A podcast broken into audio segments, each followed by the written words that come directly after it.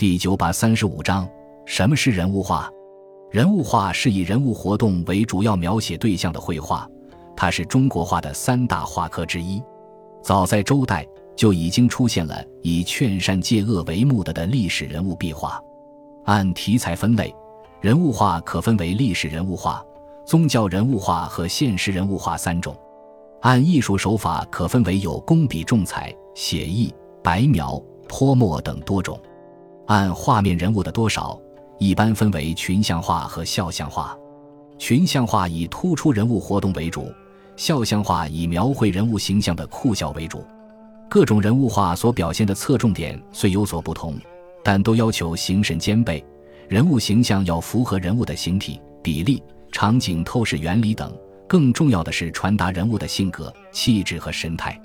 人物画通常要求人物显得逼真传神、气韵生动，常常把人物安排在一定的场景中，描绘重点是人物的面部，同时处理好人物之间、人物与环境之间的关系，以求画面整体的统一。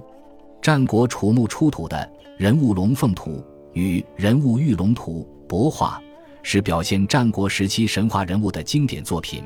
也是目前最早的独幅人物画作品。我们公认的著名古代人物画有东晋顾恺之的《洛神赋图》、女史箴图、唐代韩的《文苑图》、五代南唐顾闳中的《韩熙载夜宴图》、北宋李公麟的《维摩诘像》等。